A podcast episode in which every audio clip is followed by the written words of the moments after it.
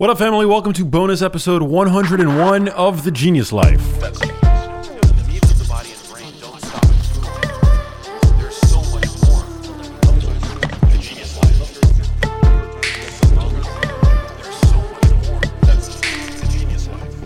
What up, family? Welcome to another bonus COVID 19 themed episode of The Genius Life. This show is going up Monday, April 6th. 2020, you know that episodes of my show typically go up every Wednesday, but I'm trying to put out uh, these bonus episodes to cover topics that I think are um, really topical in terms of their relevance to what we're all dealing with right now the global COVID 19 pandemic. And this episode of the show is going to focus squarely on mental health, a topic that I don't think is being discussed enough in mainstream media and even on social media. So, over the course of the next hour, you're going to discover ways to cope with anxiety, with depression, with the social isolation, with the financial pressures that um, all of us are no doubt experiencing. My guest is Dr. Drew Ramsey. Dr. Ramsey is a psychiatrist, he's an author, and he's also a farmer. He's a clear voice in the mental health conversation, and he's one of psychiatry's leading proponents of using nutritional interventions to help deal with mental health uh, issues. He's also an assistant clinical professor of psychiatry at Columbia University College of Physicians and Surgeons, and he's a good friend of mine. He's a, he's an overall very smart guy, very down to earth, very pragmatic, and um, yeah, I'm excited to have this conversation. And like the last bonus COVID 19 episode that I did, which I highly recommend you check out if you haven't already um, with Dr. Molly Maloof, I take questions from the audience in this one. I implored my followers to text me their mental health related COVID 19 questions to my text message community, which you can join at any time by sending the word genius to 310 299 9401. And we got some great questions from the community. We answer questions about how to deal with the quarantine if you've struggled with um, an eating disorder in the past.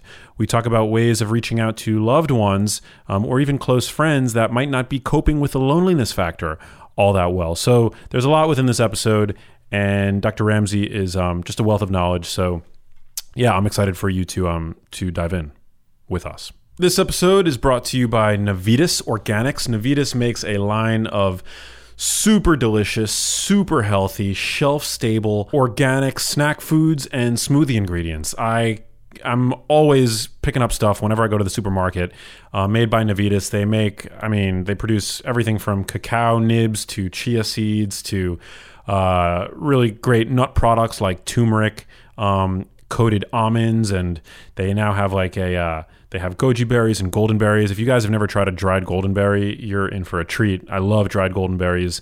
They are super tart and sour. They're sort of like nature's Sour Patch Kids. Um, if you remember those, I was a huge fan of those growing up. And um, they just, yeah, they make super high quality stuff that you can just load your pantry up with. Um, throw them into smoothies, make your own trail mixes. Uh, I'm a big fan of the stuff that they produce. I'm always lo- stocking up on their cacao, um, their cacao powder, as well as their cacao nibs. As I mentioned, golden berries, I'm a big fan of. They also make a number of really cool, like, latte products. I'm just looking at their website right now. They really expanded their line. And um, I've got a great discount for you that they've been gracious enough to offer uh, listeners of the Genius Life podcast. If you go to Navitas Organics, N A V I T A S organics.com, and use promo code Genius, you'll get to save a whopping 30% off of everything in their online store, which is great. Means that you can stock up on healthy food without having to leave your house, which uh, we all know is important. You know, you're not going to have to put uh, you know, a mask on before going to their website. You can just go and load up on all kinds of healthy goodies. So again, that's navitasorganics.com. Uh, promo code Genius, you'll get to save 30% off, baby. So check them out. Before we dive in, I want to give a shout out to a reviewer of the show, Jessica Willoughby, who left this really kind rating and review for the show on iTunes. She gave us five stars and she wrote, the best podcast. Max has this unique talent to leave the listener informed without a bias, which almost never happens. And on top of all that, he is engaging, so I always look forward to listening. Jessica, I can't tell you how much it makes my heart sing that that is how you feel about the show. People like you make it all possible. All the work that it takes to produce this show, I wouldn't be doing it without you. So thank you from the bottom of my heart, and um, hope you're staying safe and stay sane out there. And uh, I hope the next hour brings some some clarity um, to uh, to some of the emotions that I think we're all uh, you know feeling some more intensely than others these days. So without further ado, here is my chat with Dr. Drew Ramsey. Dr. Drew Ramsey, thank you so much for coming on the show today. Max, thank you so much. Everybody's thinking about their mental health, and I'm really looking forward to talking with you about everything you're experiencing and, and how folks can be thinking about their mental health. So it's yeah, it's it's nice to be back, and it's nice to be speaking with you under these circumstances. Yeah, I mean, I think this is a huge topic, and I'm very, I feel very lucky in the sense that just before we started rolling, I was telling you, I, you know, I'm in LA. I my job has not been all that. Um, severely affected by this, and I have my family around me. So I'm very lucky, and none of us, thank God, have COVID 19. Um, but not everybody is as lucky as we are. So I want to spend the next hour, if we can, talking about all things mental health um, related to COVID 19 and the social uh, isolation that I think many of us are feeling, and especially because I feel like the media is not really talking about um, the mental health side of things all that much. Well, that's maybe a little bit the the changing. Let's hope that's changing. This conversation and other conversations. I think everyone's really focused and just very frightened about the physical aspects of this uh, virus, and there's a lot of focus on ICUs and ventilators. It, it's uh, maybe doesn't seem quite as pressing, but it is because mental health is something that we're all sitting with or struggling with right now as our lives have changed as you just as you just noted just not those things that keep us mentally healthy that remind us that we're connected our work uh, seeing friends and family having that diverse experience not just being in your house that's been taken away so people who have a formal diagnosis um, and have struggled with their mental health in, in specific ways uh, along with just everyone else that has a human brain, it's a real mental health challenge right now. It's so true. Everybody has been uh, affected by this in some way. So, at this point, what have you observed in your own patients in regard to the COVID 19 pandemic? Yeah, so for everyone listening, I'm a, a, psychiatrist usually based in New York, and, and I split my time between there and Indiana, uh, where I have a farm. And I so I've been doing a fair amount of telepsychiatry. Now is really the first time ever, Max, where I'm I'm all telepsych. And so this is now I've done a month. I've done uh, it feels like you know over a hundred hours of just uh, seeing patients by video and it's changing. In the beginning, there was everything from, you know, people kind of doubting the severity of this, uh, helping a lot of people make a decision. Do they stay in New York? Do they leave? Uh, where do they go? Uh, that preparation and kind of management of anxiety, those sorts of skills really faded uh, over the last week. This week, I started hearing a lot more disorientation, uh, a lot more regression, people just struggling with more primitive feelings, uh, a lot more pasta. hmm. Just so, so there's been this shift uh, of I think we wanted to be in denial because that of the severity and potential longevity of this, and now as the reality that schools canceled, not not just past spring break, but until next fall, that you know plants are shutting down, like GM, uh, that millions of people, 10 million people, have lost their jobs. So that ripple of all of that, even if everything got back on track today, is going to be enormous. And so that's weighing on everyone's mental health because we are, are we are generally in a fair amount of denial that we don't have full control of our lives. We, are always in an effort of trying to feel a sense of control and a sense of maturity in our lives. And so to be disrupted like this, a once in a lifetime phenomena, those skills that we usually use, like don't catastrophize, you know, like uh, uh, the, a lot of those tools aren't working for people, and, and, so I think things are beginning to fray. It's why I'm glad we're having this conversation, is to, to talk uh, about how to bolster those skills, how to both double down on the stuff that we know that works, how to give ourselves more permission to to not you know this is not a time to be focused on optimization. This is a time to be focused on connection, survival, um, symptom management.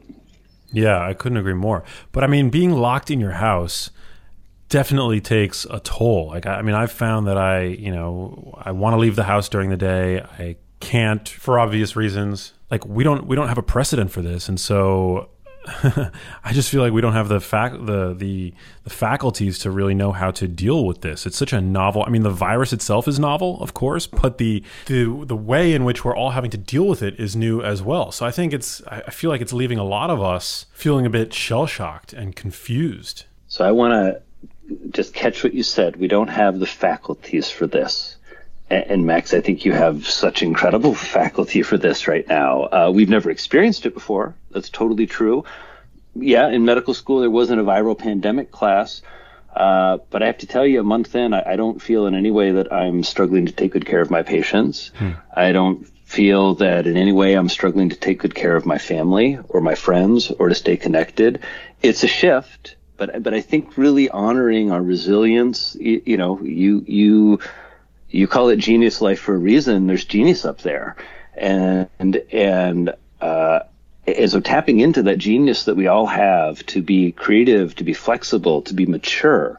Um, the the biggest challenge I felt really dumb, kind of offering this up. Not dumb, but a little bit. You know, people are facing unemployment and loss and death. Um, I'm I'm living w- with my parents who are uh, uh, quite old and somewhat infirmed. You know, we're struggling with that thoughts of is this going to get us tomorrow? Is it going to get one of us? It's terrifying. Mm. So, in no mean, no way do I want to downplay that or the uh, anxiety of that. But I do have a bit of a kind of challenge or an idea around how this is a moment for all of us to really be on an inward journey. Uh, uh, that that is what this time is for. Um, it, it, I've sort of been I don't know if, if this was a long time ago when we were a much more traditional culture, we'd be wondering why the gods are punishing us. Hmm. Uh, and we'd probably be saying it's because we've been so polarized, so separate, and um, so busy. And so uh, that's not why this virus is happening, but I, I, think there is some wisdom in that for us to take this as an opportunity to. Uh, you can't go outside. That sucks, right? I mean, it, it, it, it, it's awful. And for a lot of my patients, it was very, I would say, awkward this week. I'm here on my farm in Indiana. Maybe you can hear the birds in the background. I wake up in the morning in my front field and wander about. It's quite a luxury. I feel very privileged to have that. I spoke with a number of my patients who've been in their apartment, one for nine days in a row in the apartment, no fresh air. And so uh, it, it, it's really a hard to see that in any way as an opportunity. It's an opportunity to survive, and I think I think for many people, not for everyone, there's there's something more in it for us, um, some lesson. I, I hope that's what I'm trying to, in some ways, look for and encourage people to find. I couldn't agree more. You know, one of the hardest things about this for me is that I just miss my friends, and uh, and and that's been really hard. But for some, there are uh, beyond that, there are the obvious financial implications of the pandemic. Many have lost their jobs. Um, a significant portion of the population is now unemployed and feeling the squeeze of an income that has dried up. What are some effective ways that we can better cope with that burden? The worst I've ever felt in my life as a man, as a husband, uh, as a dad, as a as a is when I've had financial struggles, or uh, that's just so hard. It's it's easy to have words around it. I think it's hard to have action around it, uh, w- especially when it happens suddenly like this. Especially because we hinge so much of our self esteem and our sense of worth uh, unfortunately, but it's true on our income and and even beyond that, just on our ability to provide. So that's just really hit so many individuals uh, over the past really what two weeks. Um, I still believe in human resilience, and I think anybody who's in that situation, it while it's terrifying, uh, one thing that I have certainly learned over my years uh, working with patients, many of whom have you know incredible challenges with their mental health, it's just the incredible resilience that people have. I, I've had a few patients who you know I've seen them go through six, seven jobs in the midst of really the worst of circumstances when it comes to mental health, and and they are still fighting. And so it gives me this incredible optimistic belief, uh, really evidenced by what I've seen um, in the resilience of people. That doesn't make it maybe any easier that the next months are going to be incredibly tough that people are having to do things like ration food and ration toilet paper and um, uh, not enjoy the, maybe the level of lifestyle that they have. But I think you really want to work very hard to to shed that skin as snakes do, uh, and to um, really embrace the change. As, there isn't much of a choice, it's happening. It's happening to all of us. To look for opportunity in it, and that that again, I don't mean that um, in any sort of Pollyannish way. Uh, I, I, don't. It's uh, I asked one of my patients about their coping, and they said heard about the, you know gratitude as actually uh, somebody who was has long term sobriety. He said, you know, but the mistake people make is they don't work the gratitude list. And so I don't in any way want to tell, have people hear me saying, you know, hey, you're resilient, go get it, shed that skin, embrace your new life. You really have to work at that stance very hard. But I, I think it's a critical pivot for people to make, uh, um, to, to do some grieving. That that job is gone. Uh, that bank account might be gone. Like that that, but but then to um, pivot into the next step of okay, well the challenges in front of you are really clear then, in terms of the next few weeks and to get oriented around that. Uh, whether that's getting the benefits that the government is handing out and figuring out how you're going to stretch that, or whether it's um, getting involved. There's lots of free online education, lots of free job training um, uh, to, to mobilize and again get get some better feeling around taking steps and taking actions into the next phase of your life. Again, really, really hard to do when you're feeling down and depressed and disoriented. Uh, but those, at least for individuals who lost job, would see some of the thoughts that I've had. And then just picking up on what you said, Max, connect. You're not seeing your friends in person. You're not getting that. You know, sometimes, uh, especially with men, sometimes not the most conversation. It's like a beer and a slap on the back, but uh, getting, and getting teased. But uh, you can get that on Zoom. Uh, you can get some of that on Zoom. So to to really, I have been tickled to see how many people are connecting using video conferencing and um, th- that that has been really nice to see how how uh, resourceful people are being. Yeah, is there a way to to reframe negative thinking that that has been helpful for your patients? I mean, actually, Rebecca, um, who's a student, she sent this message via my Instagram. She asked if there's a way to reframe negative thinking due to job loss, feeling worthless, or not, uh, you know, helping in the larger cause in the face of the crisis. Well, I'd separate into two things. One is how do we deal with um, a notion of service during this time? And the first one I would say is a question around how do you contextualize job loss? How do you how do you contextualize in some ways feeling rejected? And so I think it's very, very important. I work very hard with my patients to really separate out the reality of what happened and then the transferential feelings, meaning all of what happens for us on a very personal level when something gets taken from us, whether it's your job or your relationship, that that just, that usually for people drives such a sense of, you know, that that happened for a reason, that there's something we've done wrong. Um, this is a good opportunity to really not get into those patterns of thinking because uh, this is an unprecedented event.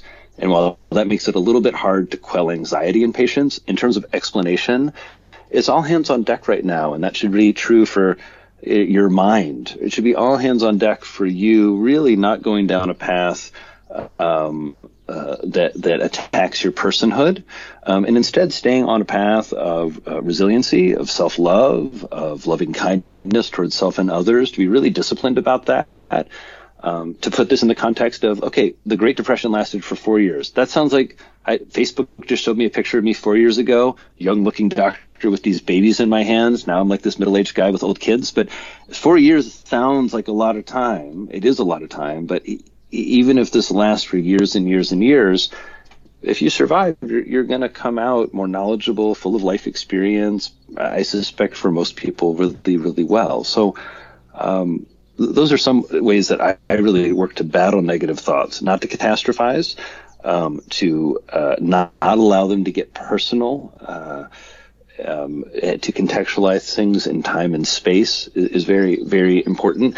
And then to follow those, those um, skills that prevent us from getting in a catastrophic, catastrophic state of mind. So this is where the activities of daily living, showering, eating, uh, uh, sleeping well, moving your body, connecting with friends. It's where it's very important to be disciplined about those because that that that's when the mind does the worst things to us. I find is when we're know, sleep deprived, maybe a little hungover and hungry and feeling isolated and lonely. That that's when you know um, people tend to, to to be worst towards themselves. Yeah, it's so true. I mean, when I when I'm underslept, I definitely feel like my ability to emotionally contextualize stressful stimuli um, goes out the window. You know, I, I, remember most vividly when I, like about a decade ago, when I was going through a breakup.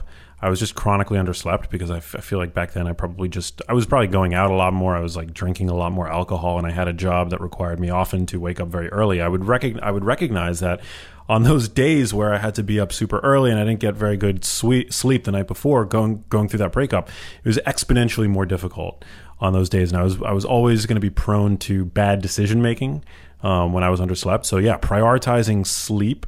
Um, you know, among the other things that you mentioned, uh, crucially, crucially important. What are some things that people can do? These are really good preventative measures, but what are some things that people can do when they're in the when they feel like they're in the midst of an episode of anxiety? So when this happens, uh, I'll talk both about myself and my patients. And so, um, anxiety, like like like a lot of our moods, like a lot of mental health, it, it you know, it, the intensity of it comes and goes. And so I think first is really as you notice the anxiety or panic coming to you to really focus attention on it. Um, it happened to me the other day. I got really lightheaded and really anxious. I had a hard time catching my breath all of a sudden, and and uh, and there was a lot going on, and I kind of was in a position where I could really settle down that other stimuli and just it, um, and so that might be just getting to a quiet room with yourself. Um, that's one technique. Some people like distraction, but I like to kind of go right in there and think, try and understand what's making me anxious now. Breath is one of the most important pieces of dealing with anxiety because uh, anxiety makes us feel out of control and controlling your breath, especially the more that you work it. It's like sleep, right? It's not good enough just to say like let's all sleep well. You gotta. It's hard to get eight hours of and it's hard, I think, to really feel uh, clarity and control of breath, especially when you ang- have anxiety. And so, in the midst of it, I, I really work on focusing on the things I do have control of, like my breath and external stimuli. Um, then I, I do a couple of things. One is I work my vagus nerve a little bit. If I'm really nervous, the vagus nerve kind of controls our parasympathetic nervous system. That's part of our nervous system that gets triggered when we relax or when we eat. Um, so I find things that help me are kind of like humming or a little chanting, where you get a little vibration in your neck. Hmm. Um, so, sometimes I'll rub my vagus nerve a little bit, uh, which is um, it kind of runs along the carotid artery up uh, up your neck. Um, uh, I would say there's tremendous evidence around those, but I, I kind of the general idea is around self-soothing and self-touch as a primary uh, and self-focus as a primary way of, of, thinking about dealing with acute anxiety. Um, other techniques I mentioned that I like, I, I, do like distraction. I find if I can get myself settled down and then get involved in something else, maybe that's a little exercise, maybe that's a little like silly concrete work. Um, baking something is where I find chopping vegetables really satisfying. So since there's a lot of time in the kitchen now, um, how you channel or sublimate anxiety and sad feelings into productive things, whether that's your workout, whether that's the, you know, uh, sheet full of salmon and veggies that you're baking, or the bread that you're baking, um, or that interesting new you know class that you're taking uh, at the free online university. Whatever it is, the you know I think people think of distraction as like, ooh, it's not such a great coping skill. It's a great coping skill. I just think it's good to prepare the mind and then go there. Oh. Max, sorry, this giant bald eagle is just circling around our pond right now and about to land Oh man! Oh my gosh, it's incredible! It's wow. just huge. Uh, so let's let's let's let's hope that's a good omen, and uh, we can send that image out to everybody listening. Yeah, the uh, huge bald eagle. Um, so cool. It, it, life on the farm. It, so those those are some of the the acute ideas. One thing that also I like to admit is taking your meds. Um, I treat lots of patients with anxiety, and, and there's a lot of you know controversy about psychiatric medications. I, I guess there's not much controversy for me because I prescribe medicines uh, that I hope work, and, and if they do work, then I encourage people to take them. And I find a lot of patients with anxiety have a prescription for something like Ativan or Xanax or Valium, and and they kind of pride themselves often in not taking it. And under normal times, like you know, it's kind of a metric. Like I'm doing really well. I didn't take any of the ad, emergency Ativan or Klonopin that I have. And, and, and I found over the month, I'm really encouraging people to use medications that are appropriate, not to abuse them, but that if you're feeling really anxious and panic and you can't get a breath and you have a prescription for a medicine that's supposed to help you during that time, take it. Uh, take it one to show yourself it's a tool that works because it's good to know that, or that it's a tool that's not working. It's really good to know that as well. Uh, and, and, so that's one of the other tools that, that I encourage people. Um, if you are not in a psychotherapy or talk therapy and you're having a lot more anxiety and you've been in therapy before, almost all of us have moved to telehealth. My entire clinic is now, we're seeing everybody by telemedicine, have been for about a month. Uh, it works great. Uh, a lot of people have strong opinions about telemedicine, and I really encourage people to to try it. Um, I've been doing teletherapy and telepsychiatry for years. Um, I think the more you do it, the more comfortable you get with it as a clinician, and the better you get with it. But also, um, I think the same is true with patients. It takes a little while, but you know there are lots of those resources available. Our uh, clinical staff is available in terms of you know not so much like wow you're having panic attacks, you really need a psychiatrist, but it's good to check in. We had a number of people schedule sessions where they just were like, I'm doing all right. I'm having these symptoms. I want some tools and I want to check in in a couple weeks. Uh, and so if, if you're having a lot of symptoms, establishing a relationship with, you know, it doesn't have to be a therapist, therapist, coach, friend, you know, um, COVID-19 quarantine buddy who's a, you know, friend from college. Those are all options that can help you think, uh, having thinking a way of having more structure, more support around the anxiety. Yeah. What about people who are self medicating with booze? Apparently, alcoholic beverages, uh, the sales of, of booze have shot up 55% in the third week of March compared to the same time a year ago. So that's like people are drinking more, um, self medicating, you know, not with these prescription drugs necessarily, but with. Uh, with things like alcohol and maybe other potentially destructive behaviors. What about what should we say to those people? And, and you're out there in wacky California. There's a lot of self-medicating with the cannabis as well. I, I, think those have always things that people use as medication. That's why alcohol and, and marijuana remain two of the most popular substances. As my friend uh, Dr. Lloyd Sederer, who ran the Office of Mental Health for the state of New York, uh, sums it up. You know, drugs are popular because they work and so I, I've noticed that what we've been trying to do, what I've been encouraging uh, patients who tolerate alcohol to do, eh, you know, not surprisingly, is to be mindful.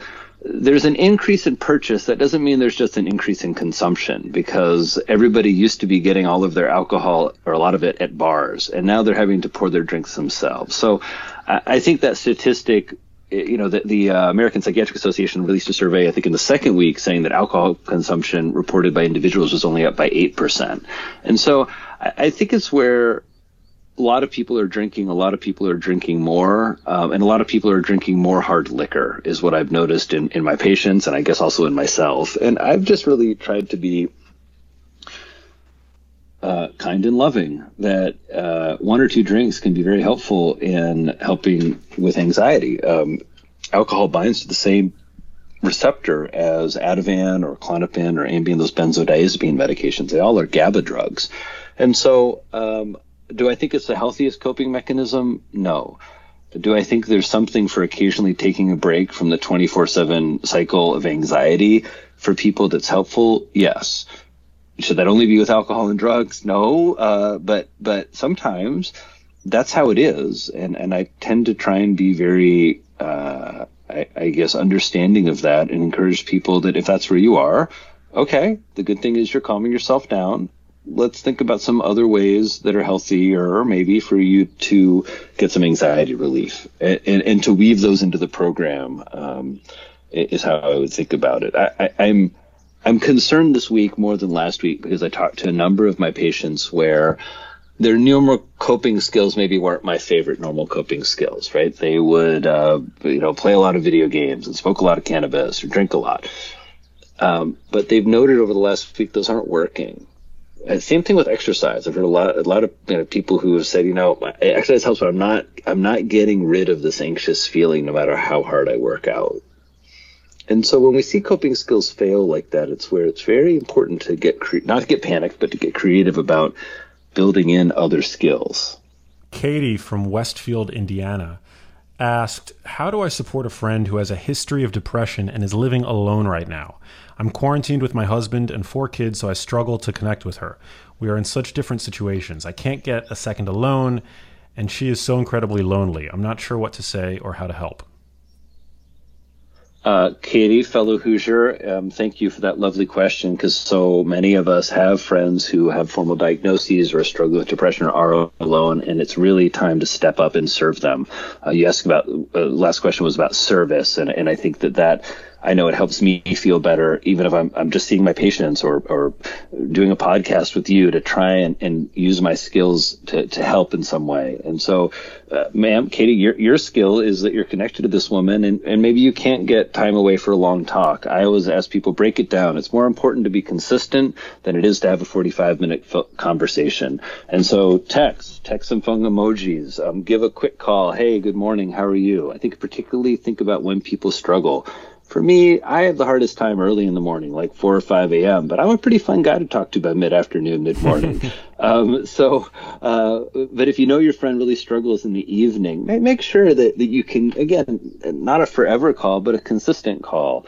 Um, it, it means a lot. Um, and, and now, especially with, you know, with uh, video conferencing, you, you can get a lot more in a concentrated time. Um, but consistency is the key to support. That that's really that's why people like therapists is we do our best to be consistent. We're there every week. We're there when you need us. Um, and so you gotta add a little bit of that into your friendship. Um, and then I just recognize the difference. You guys are in different situations. That's always true for us and other people. We're always in different situations. That shouldn't limit our ability to have true empathy or limit our ability to have caring or understanding and connection. That that that's um you know in some ways our strength around our curiosity in others lies in the fact that we are different.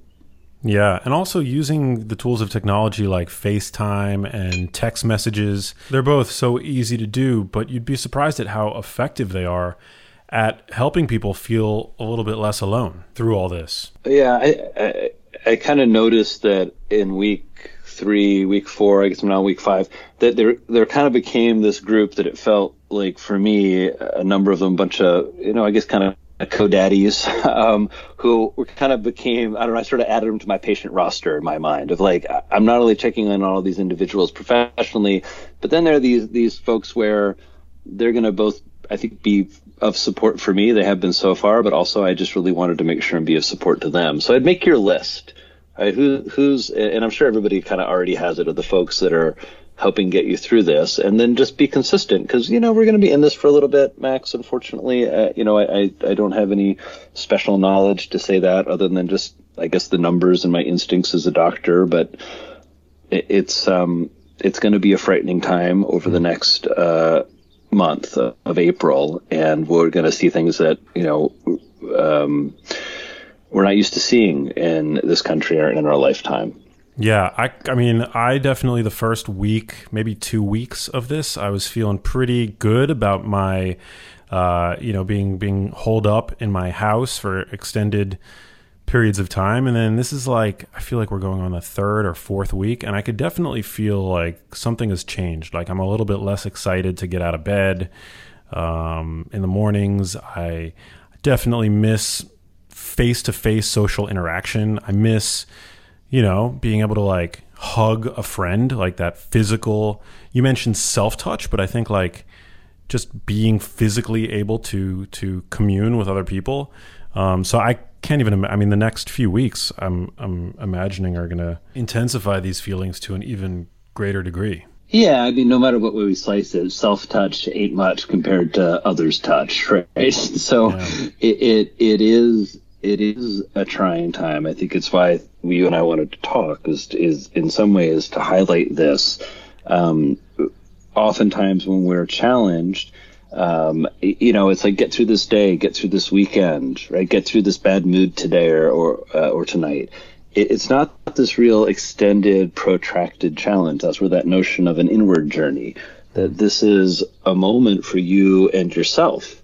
And, and there are lots of other people. We're all involved in this with you. But but um, are there aspects of yourself that you can get more deeply into? Th- those can be fun things like playing an intra- instrument or drawing they can also be contemplative things around really thinking about how you've been living and how you want to maybe make some changes. So, uh, but yeah, it, it is getting fatiguing. Um, it's where it's also again that, that it's very challenging that that discipline to keep the nutrition up, keep creative in the kitchen, keep eating the genius food and the brain food, Um, I've been, you know, really trying to uh, promote that idea, especially if you think about all this great data that's been coming out around uh, our ability through diet to potentially reduce the risk of depression, reduce the risk of anxiety.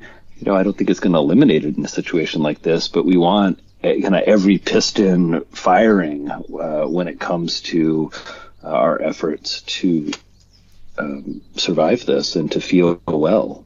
Yeah.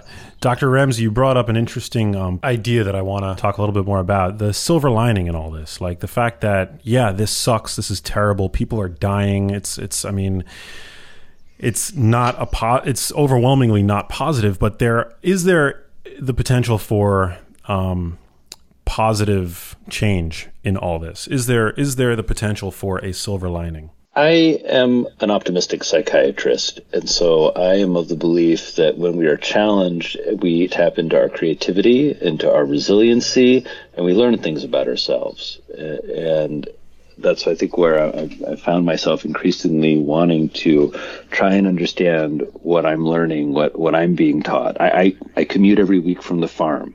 Uh, from Indiana to New York. This is the first time I've been on the farm in spring for a month in a row there's something in that for me. I'm not sure what it is. I, know I have a, again a kind of special and privileged circumstance being out in the country, but um, we we bumped into our first really big patch of morel mushrooms. hmm. You know, so I don't think that's the lesson of COVID-19 for us, but but I'm trying. I'm kind of opening my mind and opening my heart to what I'm learning about myself, um, and. Uh, uh, and what I'm kind of focused on on a day-to-day basis of just getting by. But but I, I so I think that will be the silver lining for some people. I think there's a silver lining for us in the polarization of our country. That that's just really been quite concerning to me. I guess being a person who lives in the Midwest and in New York City, um, these kind of notions we have about each other, the extreme polarization that's happened in our culture. I, I think there's a huge silver lining in this for us about our consumption that I think it's probably really surprising for a lot of people that as they consume less, um, they're still doing quite well. I'm not sure whether that lesson will stick, but I think there's something about, uh, to me, it feels this period is really dovetailing with a period in all of our lives where everybody was too busy and saying, do you remember that, that feeling, uh, Max, like you get like, hey, yeah, great. So, and you like go to schedule maybe the next time you're going to see each other. and it was like yeah. a feeling of dread opening up the calendar of like, wow, I want to see you in the future, but ugh, this calendar. So I, I don't maybe that's just me, but I, I, don't I don't know what the lesson in that is. Um, my calendar is wide uh, open. Yeah, I mean it's, right, it's right. definitely like it's made a lot of time and space in my life in everybody's lives. Yeah, so I think what we do with that space, uh, uh, other than just watch, watch things and, and consume media, is really uh, an important thing to set time aside for every day. Um, I, you know, I, I guess for me, one of the silver linings, I think, you know, people have been comparing this to the Great Depression, and my wife and I are talking, and I said, yeah, you know, but let's just think about what's different.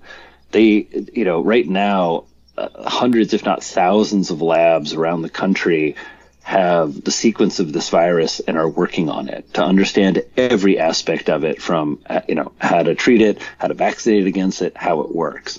That, that's never before existed. There, there's all this innovation around personal protective equipment and ppe and you know hospitals figuring out how to split ventilators to serve two and four patients.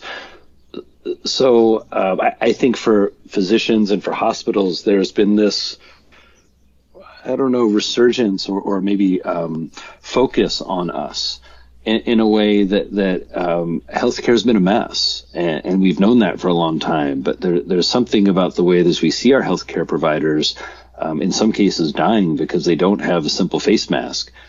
That that I think is shifting our consciousness about what we want to prioritize as a country. At least at least I hope that is true. That that that from this we will emerge less polarized. Uh, we will emerge uh, more invested in health tech and in innovation, and then individually, that, that there'll be something for all of us in it beyond just surviving it. Um, I think that that's the challenge. I still I don't have a perfect answer to, but I hope everybody listens listening. It, it, at least spends uh, uh, some time, maybe gets a little um, uh, challenged or inspired uh, to to think about that for yourself. Do you think that one of the potential upsides in all this is that it's going to get people to start thinking more carefully about their own health and preventative health, like all the things that you know we've been talking about in the health and wellness world and that functional medicine practitioners have been preaching for a while now, and that is that the time to fix the roof is when the sun is shining. And I think that there's no truer example of that than what we're seeing now with um, COVID 19 and how it, it seems to be overwhelmingly hurting people with these comorbidities, with these other underlying pre existing conditions. I think it is. I think it's hard to see that right now. Uh, I think that it's going to depend um, in the messaging that comes out of this, especially as there's been a kind of increase of diversity in the age range of people who are passing, some of whom seem reasonably healthy. Um, uh, I think there's a challenge also when there are this many people passing to make sense of it. It really depends in some ways what's in your feed. I remember it was last week on Tuesday was the first time I saw a picture of someone who'd passed in the U.S. from COVID 19. And so how we create the narratives around this and, and for ourselves and then as a, community, I think is, is still really in process. I do think that, that increasingly people will pay attention to their their health or want to stay healthy. I think what's very hard about illnesses like this is, you know, they're really hitting the chronically ill with multiple comorbidities who've been sick probably for a long time. I mean, those are the individuals at highest risk. Um, while we know those lifestyle interventions are most effective in their 20s, 30s, and 40s to really start, it's good to start anytime, of course. So um, I, I, do think this might hit the younger generation in a way uh, that that would really double down on their you know already pretty impressive commitment to fitness, food, and wellness. Um, but you know, I think we're going to see, Max. I think it's also really hard to know right now because we're really in the first rounds of this fight, and I, and I and, and I hope I'm wrong in that. I, I really do. Uh, um, but my sense is that this is going to be a slow jam version as it creeps across the country and across the world, um, and uh, so you know it, we're we're we're going to see. Yeah. Um, going back to brain food, uh, which we just touched on. Um, Sophie from Boulder, Colorado, had a question um, about eating disorders uh, during all this. She asked, "Is there any advice on how should on how people should deal with eating disorders to get through times like this? Anxiety heightened, loss of control, food around all the time, limited movement, shame of being worried about body and exercise during a pandemic, etc." So people who are um, struggling with eating disorders, how they might cope through this. Sophie, thank you. That's a really good question. Um, eating disorders like bulimia and anorexia nervosa are on the uh, extreme end of eating where people severely restrict. Eating uh, anorexia is actually the most lethal psychiatric disorder. A lot of times people don't know that, but has a very, very high mortality rate. And it's very, very triggering uh, to be in situations, as Sophie notes, where you're out of control. Uh, a lot of eating disorder treatment is around not um, of really letting go of the control around food, not labeling foods as good and bad. Excuse me, eating on a kind of regular um, uh, schedule.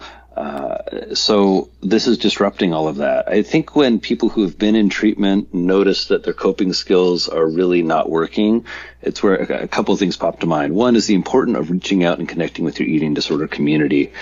This has really been affecting a lot of my patients who are in sobriety, where uh, I heard a horrible story, Max, actually, of uh, an AA meeting being done by Zoom, where some like troll hopped in the meeting and started pouring himself a drink and toasting everyone. Oh god! And there were like hundreds of alcoholics in this who were suddenly watching this jackass, like you know, uh, drink and and, so uh, you know I don't say that to discourage anyone from using these groups. I think I just say that as an example of a community that's used to meeting regularly, um, AA, really working hard to adapt online, but it's not quite the same as in person as everyone says. Um, so connecting with eating disorder resources. Um, and then I always encourage people. I, I've sort of noticed this more in the second and third week of this to remember that if you have a diagnosis, you have a, you have been a patient, you've been in treatment, you have spent a lot of time building skills. And you've probably had periods in your life that maybe felt as dark or as terrifying as it feels right now. And so to really remember that, um, one of my patients with, with bulimia is actually has, has his longest streak of not having any behaviors. And uh, I think that really is in part to his situation in the quarantine, but it, it, it, I think is also him really taking this as an opportunity, really being very intentional that it's going to be a challenge to him.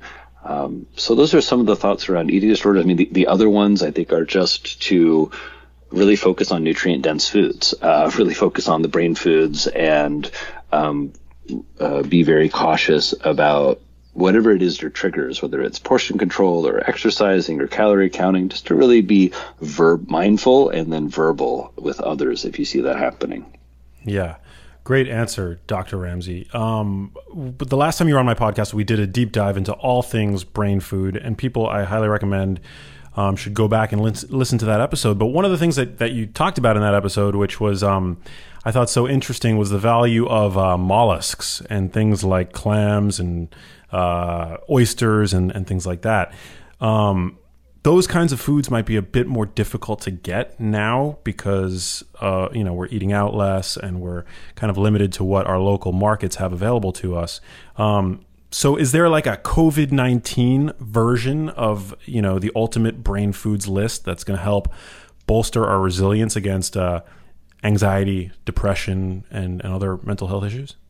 COVID 19 brain foods. I keep waiting for that to come up in your feed, Max. I mean, I'm, uh, um, COVID 19 brain foods, for sure, there's a list. And I've been prescribing the same food categories for a while, and they apply to COVID 19. I have my little rhyme seafood, greens, nuts and beans, and a little dark chocolate. Same, same rhyme I think I had on the last episode. I and that's because that. those food categories, uh, seafood, particularly the bivalves or the mollusks, the mussels, clams, and oysters, there's really nutrient dense. I think a lot of those are really easy to get right now, Max. Um, frozen seafood is the way to go. Frozen shrimp, frozen scallops, um, uh, mussels uh, and clams do great in tins or in jars, so you'll be able to get those um, either delivered. And you can do lots of creative things like them. Like I've been hearing lots of people binging on pasta. Put clams on that pasta. Um, and make a pasta vongole because clams are your top source of vitamin B12 and, and so I, I think again that sort of general rule of nutritional psychiatry, which is to really be joyous in your food preparation and in your self nourishment. That's really one of the keys of our field, along with all the great nutrients. Um, and, and so, you know, not to lament if you don't have any access to these foods. Um, if you're not eating any seafood at all, you're still going to be fine. But how can you be creative within these food categories seafood greens nuts and beans and dark chocolate and kind of plan your uh, a bit more of your eating around again if you're in a situation where you have some control. I think it's also an important thing about brain food right now is if you're in a situation where you're eating chicken and rice or you're just eating pasta with red sauce and mac and cheese and pizza um, and that's what you have access to that's okay. The number one worst thing for the brain is not to feed it. And so it, it's um, this is going to be a temporary situation. But I really have been encouraging people to to use mealtime as a time one to not talk about COVID nineteen. Good luck. The people in my family keep getting in trouble with me because you'll sit down and it's like mortality rate. Did you hear about Austin? Did you hear it? It's like, hey, whoa, oh no no no. This is like tell me about your inner journey time, not tell me about the anxiety we're all struggling with constantly. So I try and protect meal times, um, be creative. I'm I'm trying to really both because what else do we have to do besides Instagram, but really trying to make my meals a little more beautiful or a little bit more intentional or make things like last night we made chicken that we made dumplings for the first time in my life. I've never made chicken and dumplings. They turned out okay, but you know, to, to use this as a time to, to expand some of your repertoire, to challenge yourself with some new foods. Again, if you're not feeling up to it, it's not like you're not going to survive if you don't do this, but for me and, and for a lot of my patients and, and I think for a lot of you listening, that engagement with food, that creative process, that kind of self-nourishing stance, I find it super meditative and calming. And I, and I like how it shows me things, things come out of us that we don't expect, um, that we don't plan for. Uh, if we just allow ourselves to be kind of in that state with our food and with our nourishment. I've I'm going to come out of this such a such a good cook. I mean, I was already a decent cook going into it, but I've been making some epic meals. I want to. I my- want to hear what what are some of your favorite COVID nineteen meals? Why don't you share it with us and inspire everybody, Max? Oh my god, I've been making some epic stuff. First of all, last night I made I got uh, whole ducks from my local Whole Foods. I find that when you're dealing with really uh, collagenous cuts of meat, like maybe a, a whole rack of ribs or um, a whole bird, like a like a duck or a chicken, if you just put it on bake at like 225 degrees, like that's like just slightly hotter than a hot sauna. So it's not that's very low heat, but you do it for like 8 to 10 hours, it like melts down all the collagen and like you could do great things in an oven at that temperature with the right piece of meat. So I've been doing I made these ducks that came out perfectly. I was making ribs earlier in the week, uh, and it's a lot of fun. I mean, it's like as as you mentioned, it it it kind of it's soothing it puts your mind to something and and i've been lucky in that i've been able to kind of get to do this with my with my brothers and my dad which is great uh, but even if you don't have the ability to have family over there's something nice about cooking yourself a, a nice you know meal and pulling out all the stops for yourself as well isn't there I think so. I think it's a bigger challenge. I mean, for those of you out there with family or friends in quarantine, I, I hope you're doing as Max is, is doing, as I'm trying to do, just being a little more engaged and intentional and really using this as a place of strength. Um, I'm finding we're kind of doing, it sounds like a little what you're doing, kind of one big family meal a day. Um, if you're alone, I think it's more challenging. Again, it's where social helps. Uh, you can you can uh, share a meal with someone over a video conference. Again, not as good as being in person, but at least maybe motivates you. I think it's it's hard day after day. So to, to kind of get creative and keep food being amazing. And so I would also encourage people to you know think about this as some times uh, during the week. Doesn't have to be every single day, but you know maybe it's a Wednesday and a Friday to, to be a little bit more intentional. Maybe even dress up. Again, just just as a way of really um, keeping yourself engaged.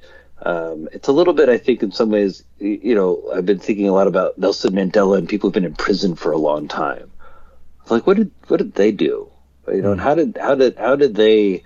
Uh, and and think about all that we have access to that they didn't and that they don't. So um, maybe that's a little extreme, but uh, to, to really embrace the opportunities we do have, because uh, the most painful spot I've seen people in all week is where people are in this really bad spin cycle about not having control. And just uh, while that's generally true, uh, we are as as organisms desperate. uh, Our psychology is often in desperate, desperate pursuit of control. yeah And, and food is something you have some control over. You know, even if it's a slice. I I got a nice flatbread pizza for lunch the other day that that uh, someone here made, and it came up and it was beautiful. It had little sliced peppers on it. It was really, even though it was like a little flatbread pizza, it was like delicious, beautiful, and intentional. What about you can't really talk about mental health without bringing up exercise and just you know overall physical activity. Um, what are some things that people can do to just keep their activity levels up uh, amidst this that is going to be um, that's going to bolster mental health, but then also be in alignment with the recommendations? Uh, you know, I don't know what they are for each individual state, but um, should people be getting out of their houses, walking more, um, you know, doing doing home workouts? Like, what is what can people do to support, um, you know, their mental health in a time when physical activity is, has probably declined to a significant degree? Damn, Max, that's a good question. I'm sitting here like holding my belly in my new love handles, wondering wondering about that myself. I mean, I uh, I love what you posted. Don't know about COVID nineteen, COVID fifteen for sure. I think that for people who have already had an exercise routine, they probably initially did some adaptation, um, and then it gets tough. Uh, it gets tough to just be doing it at home. It's where a schedule can help. Um, lots of people are streaming. You know, some folks like Tracy Anderson already had her studio online. So I think people who are plugged into some of those virtual studio experiences already are probably doing better keeping those up. Um, folks who have a Peloton bike or a mirror or any of those fancy things. I'm a real simple exercise guy, Max. I kind of think between um, some jogging or some jumping rope or push ups or burpees um, or pull ups, you know, or you did some uh, dips on your counter. uh, you know, I think I think you can really get a lot of exercise done without any of that fancy stuff.